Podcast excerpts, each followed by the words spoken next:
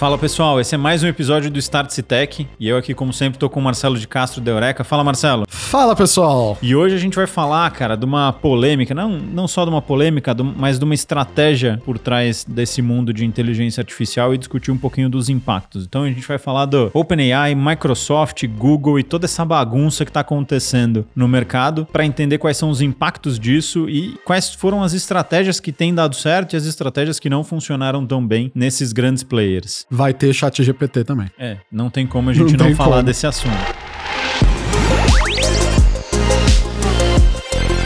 Start Tech.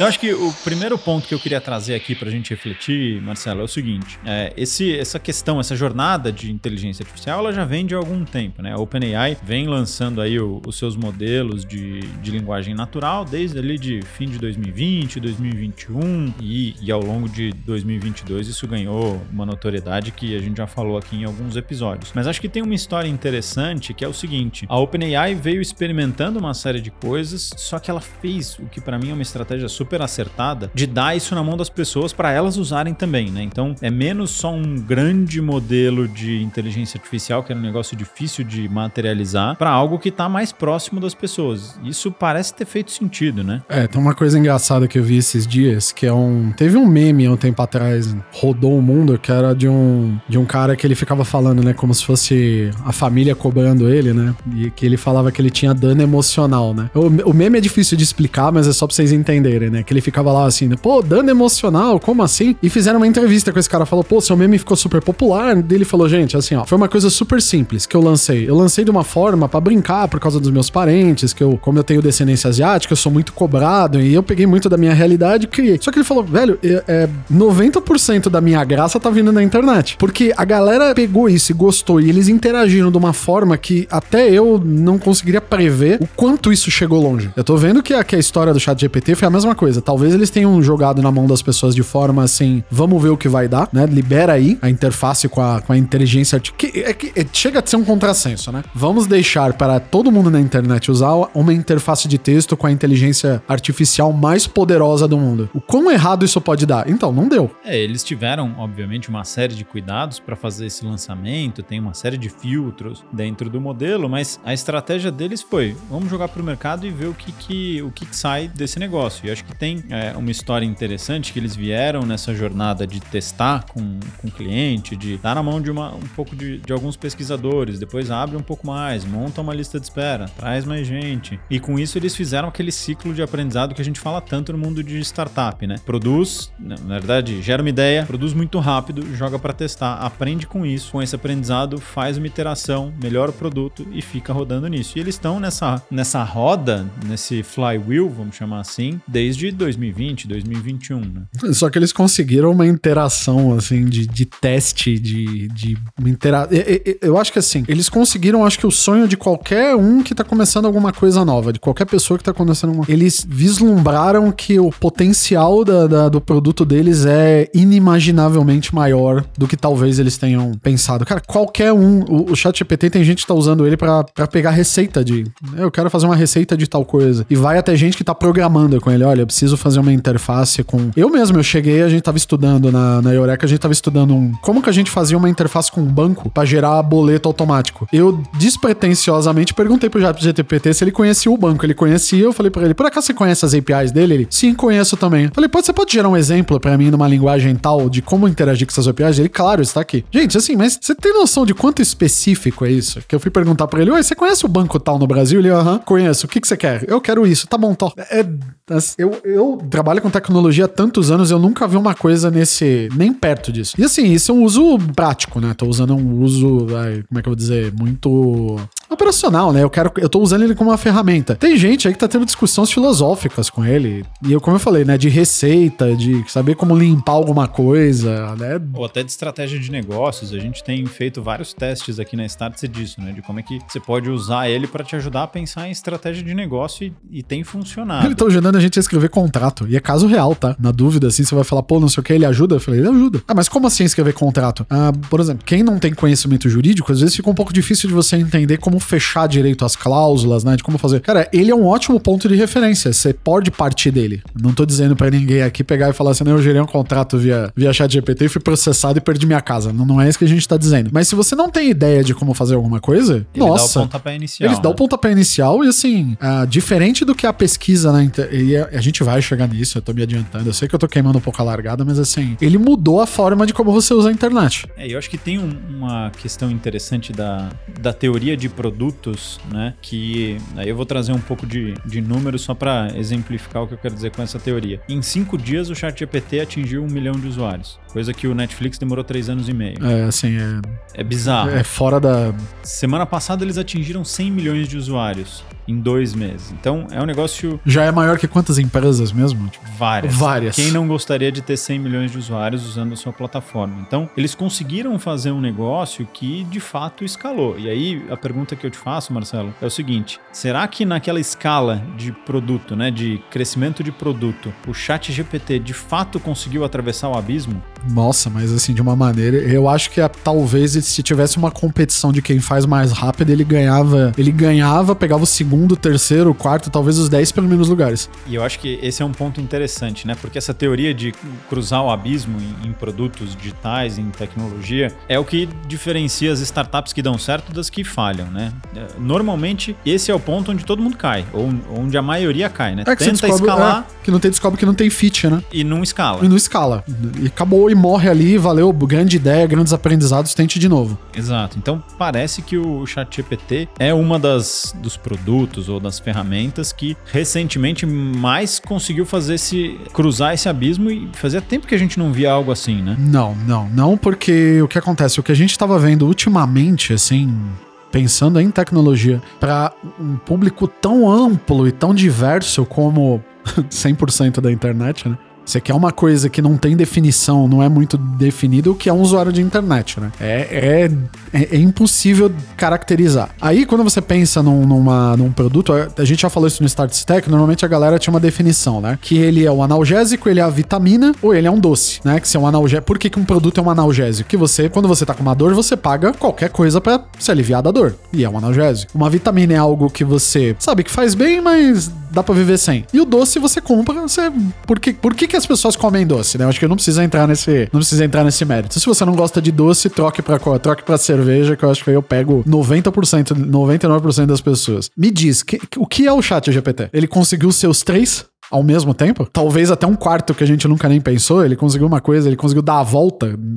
É, É uma assim, ele ele resolve em diversos cenários ele resolve uma dor. ou várias. Minhas Se foram você várias. já. souber usá-lo muito bem feito, ele resolve uma dor. Mas em outros casos, ele, ele é só ali um negócio legal pra você ficar brincando e batendo papo. É, Mas você pode conversar o que você quiser com ele. Eu acho que essa é a diferença de um outro episódio que a gente falou sobre engenharia de prompt, né? Que é saber perguntar. Quem que vai saber usar ele como para resolver dores? Quem souber fazer as perguntas certas. Esse é o Exato. papel do, do novo líder e do novo profissional. Menos ter as respostas e mais saber o que perguntar. Então eu acho que do ponto de vista de estratégia de produto é, e, e de jornada de produto, o ChatGPT é uma das poucas ferramentas que nos últimos tempos conseguiu cruzar esse abismo do negócio legal, mas passou por, um, por uma fase de escalar e de fato ganhar corpo e ganhar gente usando. E tem uma curiosidade, né? Saiu um, um artigo da Forbes até esses dias falando que o ChatGPT quase não foi lançado porque a galera que estava trabalhando nele dentro da OpenAI falou: puta, isso aqui não é tão legal, a gente não, Não ficou vai tão dar nada, né?" empolgado, não vai dar nada. O famoso não é, ah, não, não, não. É só curioso, é legal pra quem é nerd, né? Então, acho que aí tem uma outra lição importante para quem trabalha com produto digital, que é a tua opinião dentro da empresa, ela é importante, mas ela não invalida o teste com quem vai usar. É, Imagina se esses exato. caras tivessem enterrado esse projeto, cara. Isso aqui é o que talvez, talvez, a gente não sabe as histórias por trás, tenha feito a Microsoft passar de 1 bi para 10 bi de investimento na OpenAI. Sim, uma coisa. Antes de começar o episódio, eu tava conversando com o Gustavo, a gente lembrou daquele, né, pra quem é mais velho no mundo da startup, né? Porque Pra quem não lembra, aquele livro do Eric Ries que você vê em cima das mesas, né? Um startup enxuta, enxuta, ele já tá com uma idade até considerável, né? E quando você fala do Steve Blank, aí você vai falar de uma idade bem mais considerável ainda. E isso que a gente tá falando de startups modernas, né? E ele sempre falava, né? Ó, tem uma, tem uma coisa famosíssima que diz, né? Que é saia do prédio, né? Que as respostas que você procura pro seu produto não estão no escritório. E o negócio da OpenAI foi, parece que, parece que o Steve Blank continua sendo, né? 2023 ele continua acertando, né? Não, não, ele não errou quando ele falou isso, né? É, e assim, então, o fato de você achar que talvez uma ideia não seja, que não vá gerar atração e tudo mais, faz o teste. Às vezes dá o salto de fé e faz o teste. Obviamente, se esse teste for barato, a gente fala muito disso, né? De testar barato e rápido. É, se o teste for barato, valida, porque às vezes você está deixando uma oportunidade na mesa que poderia ser o, o próximo passo ou a virada de jogo é. para o teu negócio. E só para quem não conhece, Steve Blank é o cara que é considerado, vamos dizer, é meio clichê falar isso, mas é considerado o cara que é o pai do que são as startups hoje em dia. Né? Esse modelo de startup, Silicon Valley,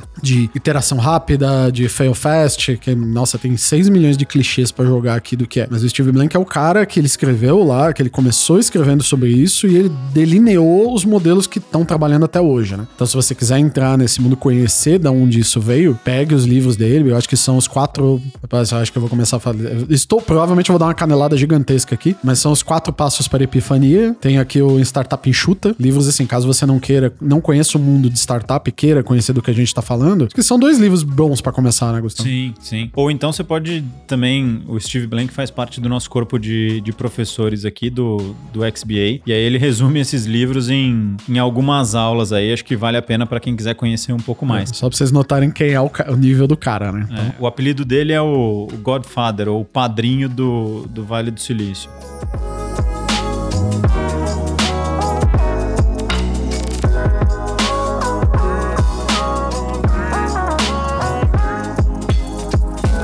E aí eu acho que tem um, um ponto importante, e aí vamos voltar um pouco para a história. Eu contei que a gente, eu falei que a gente ia discutir um pouco sobre história e sobre o histórico dessa, dessa transformação toda. É, eu queria voltar um tempão lá atrás, que, sei lá, tempão nesse mundo Nossa, de startups são 10 anos. Né? que eu acho que é mais ou menos isso é, que surgiu as primeiras histórias do Watson da IBM, que era a inteligência artificial mais poderosa do mundo, que ia transformar os negócios e tudo mais. E ele foi legal no primeiro momento tal, mas ele realmente não gerou uma transformação tão grande. Ele gerou um, um, um pedaço de transformação corporativa e aí eu peguei a, a data certa aqui, mas o, o, Watson foi lançado em 2010, então a gente está falando aí de 13 anos. Isso para o mundo de tecnologia são é umas são, três décadas. É, são eras, assim. Eu, eu cheguei a fazer alguns projetos com o Watson. O Watson, gente, assim, ele é uma inteligência poderosa, ele é interessante, mas assim, nossa, quem é especialista em Watson vai querer me matar agora. Mas assim, é, você pode. Eu já tive. Tem chats de empresas famosas que usam Watson. Você vê que ele entende alguns comandos, mas ele se perde. Assim, ele seria uma versão com esteroides do que é o seu assistente doméstico hoje, tipo o Alexa. Ele tem uma, uma compreensão de linguagem natural melhor, mas mas mesmo assim ele trabalha dentro de algumas linhas que são montadas com roteiros dentro dele. Então, assim, você percebe que ele, ele sabe fazer aquilo, mas ele tem roteiros. Quando a gente trabalhou com ele, existiam formas como você criava caminhos dentro dele para dizer como ele tinha que responder a certas coisas. O que, quando a gente pensa numa inteligência artificial estilo chat GPT, é bem diferente. São dois caminhos totalmente diferentes e duas abordagens totalmente diferentes. Né? E, assim,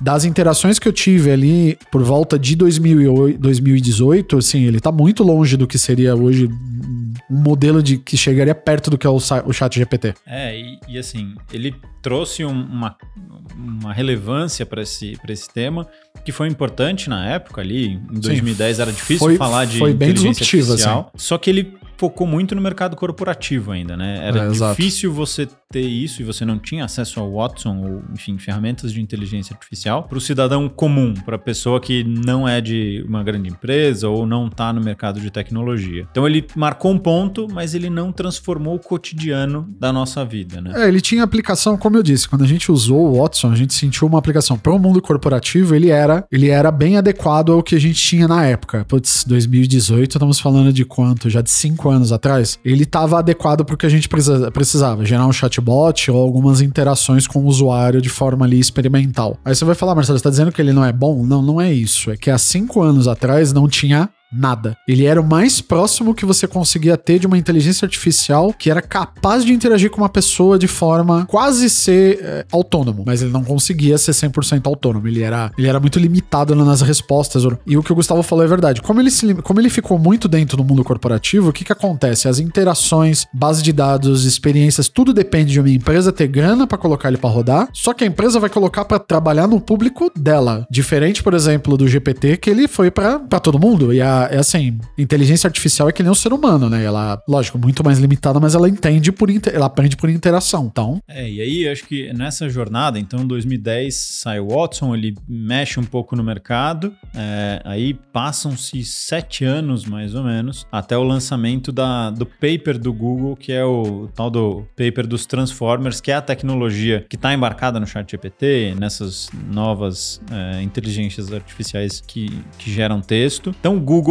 lá em 2017, lança esse paper, ainda um paper científico, ainda não tinha aplicações de negócio, é, mas é um marco da inteligência artificial. Então, demora sete anos para esse negócio evoluir. E em 2018, o Google anuncia na Google I.O., que é o seu evento para desenvolvedores, um negócio chamado Google Duplex que naquele momento mexe com a cabeça de todo mundo, porque é uma inteligência artificial que consegue conversar e fazer ligações para marcar um cabeleireiro. A gente falou disso em um outro é episódio é, também. Então, 2018, um ano depois do paper dos Transformers, o Google já lança uma tecnologia que é bacana e tem uma conversação legal. Qual que é o ponto? Nesse momento ele lança, mas ninguém tem acesso a isso ainda. Então eu, Gustavo, não consegui entrar lá num aplicativo, num, num site, numa plataforma e usar isso. Isso estava disponível ainda para pequenos grupos de clientes do Google que estavam ali participando desse teste. Então, 2018 o Google faz outro marco de inteligência artificial. Os caras estão liderando essa frente de inteligência artificial. Nisso, o OpenAI tinha estava nascendo ainda, ainda estava desenvolvendo os seus primeiros modelos, não tinha nada público. Mas eu lembro que na época todo mundo ficou maluco. Falou, putz, isso aqui vai transformar o mundo. Não, na época eu tô falando, a gente tava trabalhando em 2018, a gente tava trabalhando com o Watson. E a gente tava montando as árvores de, de, de resposta dele. Quando a gente viu esse Google Duplex, a gente pirou. Vamos assim, o que nós temos que pagar pro Google para liberar isso? Né? E na época nós fomos atrás e não, não, não, não, não tinha acesso. Simplesmente não, eles era. Se você perguntasse para algum contato comercial ou algum parceiro, a resposta é não sabemos, não tem, não tem previsão. Isso foi um exercício de. Isso foi um exercício para ser mostrado, né? Porque eu falei, cara, é isso que eu quero. Porque ela, ela ligava, a IA do Google ligava e marcava uma. marcava cabeleireiro. Aí dentro do, dentro do, do desafio que a gente tava resolvendo com o Watson, eu falei, não, cara, é isso aí que eu quero. É isso que eu preciso. Mas o.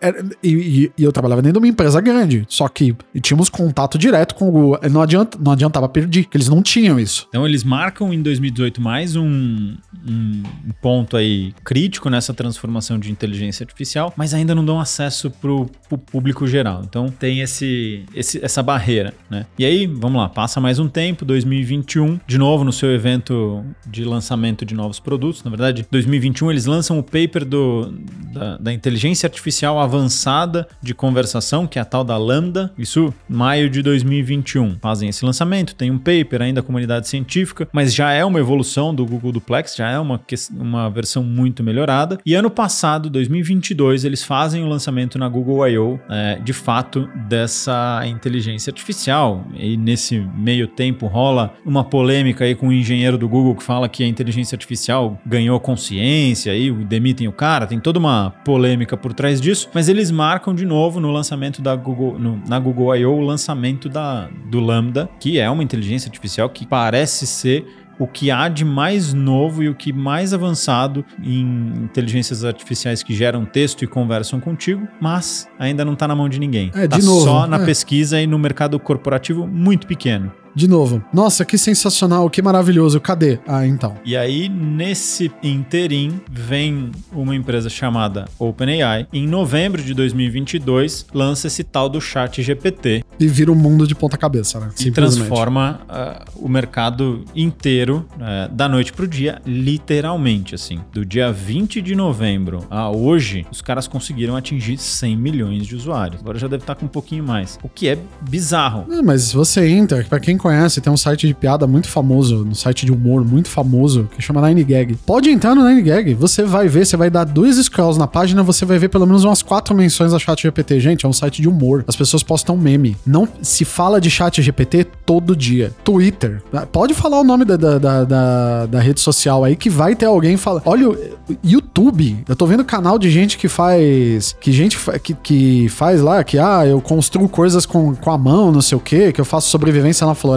O cara conversando assim, ah, o que o chat GPT acha sobre construir cabanas na floresta. Cara, assim, o hype tá tão grande que youtuber que não teria nada a ver com a história do chat GPT, o cara tá escrevendo lá perguntando, ah, o que, que você acha sobre cabanas na floresta? Aí você vai falar, cara, mas não tem nada a ver. Eu falei assim, então, é, tem. Aí que tá, tem. Ele popularizou de um jeito que, que não, não, não tem mais o que falar. É, e a grande diferença é, o modelo da OpenAI, a inteligência artificial da OpenAI é muito melhor do que a do Google? Não sei, talvez nem seja. É, nem dá para saber, né? Nem dá para saber porque ninguém conseguiu usar a do Google ainda. Então, esse é o problema, né? E aí entra a questão, cara, por que que a OpenAI ganhou a notoriedade que ganhou? Porque ela botou na mão dos, das pessoas para usar, para testar, para brincar, para, enfim. Faz o que você quiser aí. Pra usar. E aí entra, cara, uma jogada de mestre, que essa a gente já falou, mas é, é difícil não falar de novo, que é a Microsoft. A Microsoft em 2019 entendeu que inteligência artificial era um negócio importante e botou um bi de dólar na OpenAI e deixou o dinheiro a perder de vista, até porque tá sobrando. Aí, cara, 20 de novembro sai essa loucura de chat GPT, 5 dias, 1 milhão de usuários. Satya Nadella, que é o Cristiano Ronaldo dos CEOs das empresas, numa brincadeira que a gente fez, quietinho falou: opa, esse negócio tá dando certo. E se eu fizer 10 vezes o investimento e botar 10 bi nesses caras? Acho que vai valer a pena. É, assim, ele, ele quase falou assim: ah, vamos colocar aí só. Bota mais 10 aí, tranquilo. Quem já botou. Quem botar um, bota 10, tranquilo. Ele não viu nada lá, não tem, né? É bobagem. Como eu já vi, por exemplo, eu não sei se foi o CTO do Facebook. Duas semanas atrás ele soltou essa dizendo que esse negócio de chat GPT inteligência artificial é bobagem. É, normalmente na história da computação, na história da tecnologia, todos os cidadãos que falaram isso pagaram assim, entraram pra história. Eles entraram sim pra história. Só que não do não, jeito que eles não queriam. Não do jeito certo, né? É. Steve Ballmer foi um que falou isso, que o iPhone nunca ia dar certo, ah, porque o... as pessoas queriam teclado e, cara... O Bill Gates, uma vez numa entrevista, disse que a internet era um negócio que ia passar, né? Que o lance é ter o Office instalado no computador.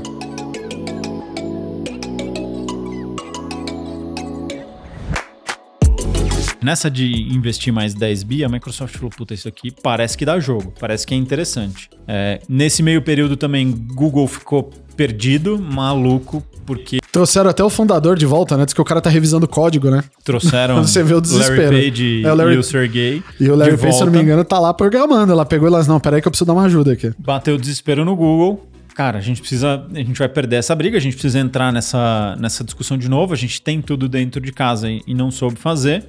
Nessa, Microsoft fala: opa, peraí, o que, que eu sou boa de fazer? Integrar isso em todos os meus produtos. Falou: bom, agora é minha chance de reviver o Bing, que nunca nasceu direito, botar a inteligência artificial para me ajudar nisso. E ali, quietinha, foi lá e colocou já uma integração para resumir reunião do Teams usando o chat GPT, enfim, a, a, a API do, da OpenAI. Então, cara, a Microsoft fez isso. Fim de semana passado já saíram notícias de que eles estão testando com usuários reais a integração do Bing, o buscador do, da Microsoft, com o chat GPT e, cara, estão acelerando. Daqui a pouco isso deve entrar pro PowerPoint, Excel e todo o pacote Office, todo o Office 365. E nessa o Google tá desesperado, batendo cabeça para lá e para cá do que, que vai fazer e para onde eu vou. É, e assim, por mais que eu acho que é, é, é, importante as empresas serem cutucadas, que nem aconteceu com, com o Google, que é que fala assim, outro dia eu li outro dia, né? É, dê graças por ter concorrência, né? Porque ela te mantém na. Ela te mantém ali na corrida, né?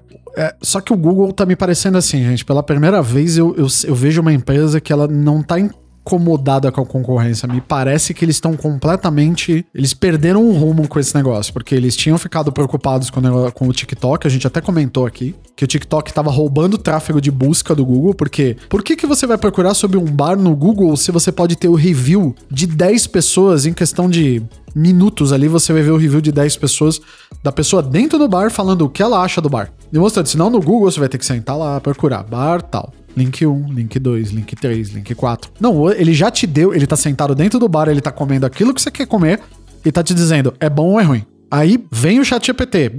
Parece que eles estão levando golpes assim sucessivos porque eles ficaram.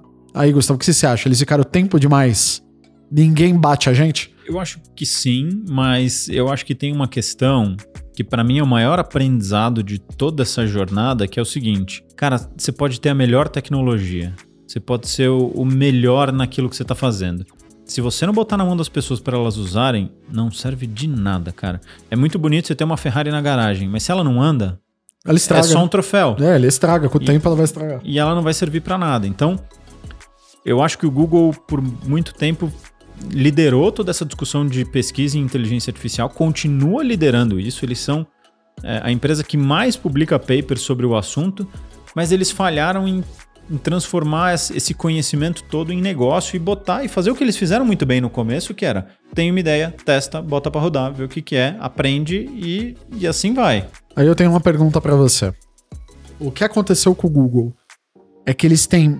Eles, eles, eles contraíram aquele problema de ter medo de lançar para alguém copiar eles. Ou simplesmente eles estão com, com receio de ter matado tanto produto recentemente e achar.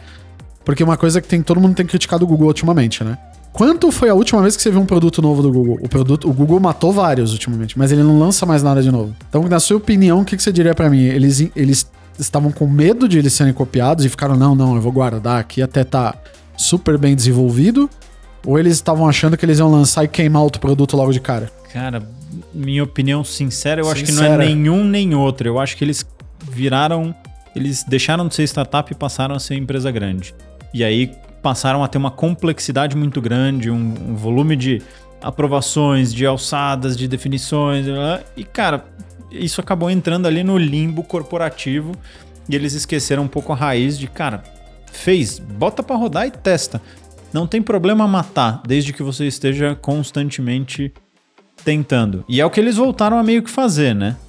É, porque, assim, não estamos criticando a gestão aqui, tanto que o podcast, na ideia do podcast nem é fazer isso, mas assim, é meio, é meio ruim, né? Quando as, quando as empresas, principalmente de tecnologia, elas se contaminam para se transformar aquelas grandes empresas tradicionais do passado, né? Tudo tem aprovação, tudo tem. É, parece que parece que eles caíram naquele erro de o, o erro é culpa, o erro vai ser penalizado, é, receita é melhor que inovação, rece, principalmente receita garantida é melhor que a receita duvidosa. Tem mil, mil pessoas ali que estão falando, não, não vamos fazer isso agora, eu tenho um outro projeto mais interessante. Então, assim, é uma pena, né? Porque é o que você falou, eles, eles provavelmente devem ser líderes ainda em desenvolvimento de inteligência artificial, mas parece que eles estão perdendo sequencialmente as batalhas da. que eles sempre ganharam, né? Eles sempre foram sensacionais, né? E, e eu acho que a volta dos fundadores ajuda a trazer um pouco dessa cultura lá de trás, de, de experimentação. Tanto que ontem eles lançaram, que vai ser o concorrente aí do, do buscador com inteligência artificial, que ainda tá só num, num post de blog, ainda não tem o, é, o teste teste real e eles disseram que vão fazer testes com pequenos grupos de novo, que vão validar a ideia, mas eu acho que tá voltando um pouco essa cultura de testar e botar para rodar. Espero que eles, com essa iniciativa que lançaram ontem, não fiquem tanto tempo nesses grupos pequenos e comecem a de fato jogar pro mercado, pro mercado dizer se é bom ou se é ruim e depois, cara, se for ruim, joga fora logo e, e parte para outra. Mas parece que depois das, desse último mês, dois meses, é, e provavelmente por influência dos, dos antigos fundadores que voltaram para a gestão da empresa no dia a dia, ela tá voltando com esse espírito de startup, o, o que pode ser muito bom. Eles ainda são líderes em pesquisa de inteligência artificial. Se eles souberem transformar pesquisa em negócio, eles estão no jogo de novo. E eles provavelmente estão no jogo para brigar forte. É, é, engraçado, né? É uma coisa, uma coisa engraçada. É até, é até esquisito eu estar em 2023 e estar tá discutindo isso, falando isso sobre o Google, que é uma empresa que sempre foi sinônimo de inovar, lançar rápido, de testar. É, é, é estranho. Parece que eu, eu, já eu, eu imaginava que eu jamais falaria isso ao, do jeito que eu estou falando. Eu sempre imaginei o ao contrário. Porque a gente já falou num outro podcast nosso que a gente falou que a Microsoft, por muito tempo, ela parece que ela patinou no entender o que é a internet. Eles continuavam muito muito presos com a coisa do desktop, por isso eles perderam. Veio o Satya, ele parece que ele mudou a cabeça da empresa e falou: gente, vai, vambora. Temos que ter outros mercados, tem outras coisas pra gente fazer. E o Google parece que ele começou a virar a Microsoft do, de anos atrás, né? Muito grande, ela virou o elefantão branco, né? Difícil, tudo complicado. Vamos ali manter em grupos, a gente experimenta bastante. Só que o que que acontece, né? Quem conhece a startup sabe, quem conhece, já trabalhou numa empresa grande que já teve concorrência com startup, isso acontece, né? Enquanto você tá lá fazendo grandes experimentos, tudo, a startup lançou e tá ganhando dinheiro. Aí o seu próximo passo é lançar? Não, o seu próximo passo é capaz de compra startup porque eles já fizeram. Quantas vezes a gente já não viu isso acontecer? Sem né? dúvida. Mas é, é, espero que. Eu acho que eles têm capacidade, total capacidade de grana pra mudar, né? Vamos Sem ver como é que vai ser o dúvida, futuro dúvida. agora. Eles têm, têm grana. Eu acredito bastante na volta dos fundadores para dar um, esse ar de novo de, de startup. É, e eles têm espaço para brigar. Eu acho que é acertando o caminho passa a ser uma briga interessante entre Google, Microsoft. É, pouco se fala ainda da meta com, com inteligência artificial, mas quem para para pesquisar e quem para para olhar, eles produzem uma quantidade grande de pesquisa científica na área. Eles estão apanhando lá com o metaverso, mas nessa área de inteligência artificial eles estão indo bem. Então deve ter uma, uma briga interessante ao longo desse ano, e eu acho que não é nada de longo prazo, cara. É esse ano, 2023, para a gente entender quem vai ser o, o principal É briga por ator. liderança, né? É briga- Esse ano é, o de, é a briga de quem vai liderar, eu acho que nos próximos cinco, assim. Quem, se, quem sair agora e falar, eu converti em negócio, eu botei nas minhas ferramentas, estou vendendo, estou ganhando dinheiro. Cara, eu acho que vai ser bem difícil para os outros pegarem, né? É, eu acho que esse ano é o ano da transformação, da virada, que quem acertar a mão Vai arrebentar de, vai Vai arrebentar arrebentar. de ganhar dinheiro. vai não pro jeito. próximo nível da brincadeira, sabe? Sim. O meta mesmo, né? Todo mundo fala que aquele negócio do óculos lá, da internet, tá, tá sugando dinheiro da empresa assim muito, né? Então vamos ver o que vai acontecer. Pra nós é ótimo. Pra nós usuários que vamos consumir isso deles, putz, eu acho que a gente nunca teve numa situação melhor. Você pra empresa de qualquer tamanho, pro seu negócio, olha, de verdade, aposte em IA, porque é aquele negócio, né? Que nem falam. Eu não vou tirar seu emprego. Quem usa inteligência artificial vai. E aquele, não vou tirar seus negócios de você, mas a empresa que usa vai. Então, aposte na IA. Ela, ela como aliada, ela acelera seu negócio e seu trabalho de uma maneira, palavra assim, de alguém que usa no dia a dia. É, é impressionante. Como fazia tempo que a gente não via a tecnologia se transformando dia a dia. Então, assim, se você não conhece, se você não sabe o que está acontecendo nesse mundo de inteligência artificial, vai atrás, vai descobrir. A gente tem acho que uns 12 episódios Nossa, muitos aqui que a gente episódios fala sobre, sobre isso. Então, assim, escuta, acompanha o que a gente tá, tá falando aqui, porque tem muita coisa acontecendo e isso transforma negócio no dia a dia. A gente já fez vários testes aqui na Starts, a gente está usando isso no nosso dia a dia para produzir uma série de coisas e de fato acelera o nosso trabalho.